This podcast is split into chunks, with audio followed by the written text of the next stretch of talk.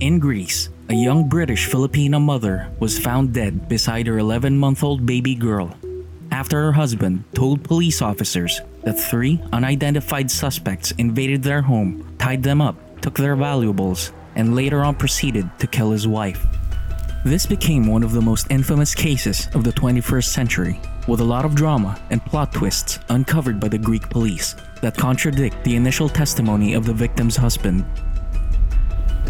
On the evening of February 21, 1977, a fire department in Chicago, Illinois made a gruesome discovery after putting out a fire in an apartment.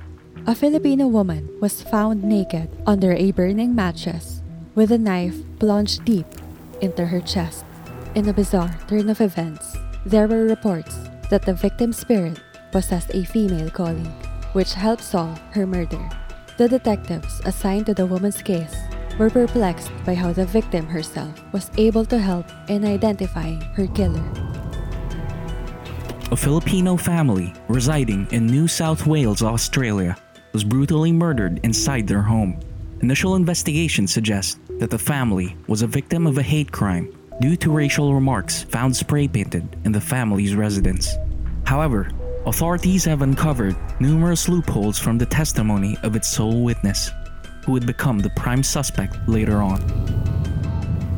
The 1990s has been one of the most dangerous decades for women in the Philippines, where many sensational killings have happened, including the most infamous Chop Chop Lady in 1993. The victim in this particular case was mutilated by her lover inside a condo unit located in Green Hills, San Juan City.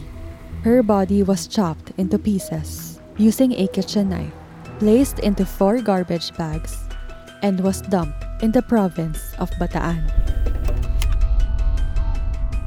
In the past year, we have provided our listeners with binge worthy true crime episodes from the Philippines.